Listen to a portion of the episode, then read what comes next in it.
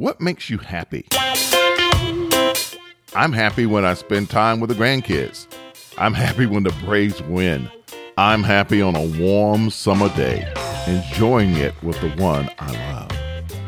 And thinking about the things that make us happy. How often do we think that worshiping and serving the Lord can make us happy? Psalm 68, 3 and 4 says, May the righteous be glad and rejoice before God May they be happy and joyful. Sing to God, sing in praise of his name. This is not to put on a smile and fake it till you make it kind of happy that makes you a good Christian. Finding happiness in worshiping and serving God is the authentic praise and the good feeling you get when you know that you know that you know that you know that what you are doing, you're doing it for the glory of God. So, the next time you think about what makes you happy, include God because He is the center of all of our joy.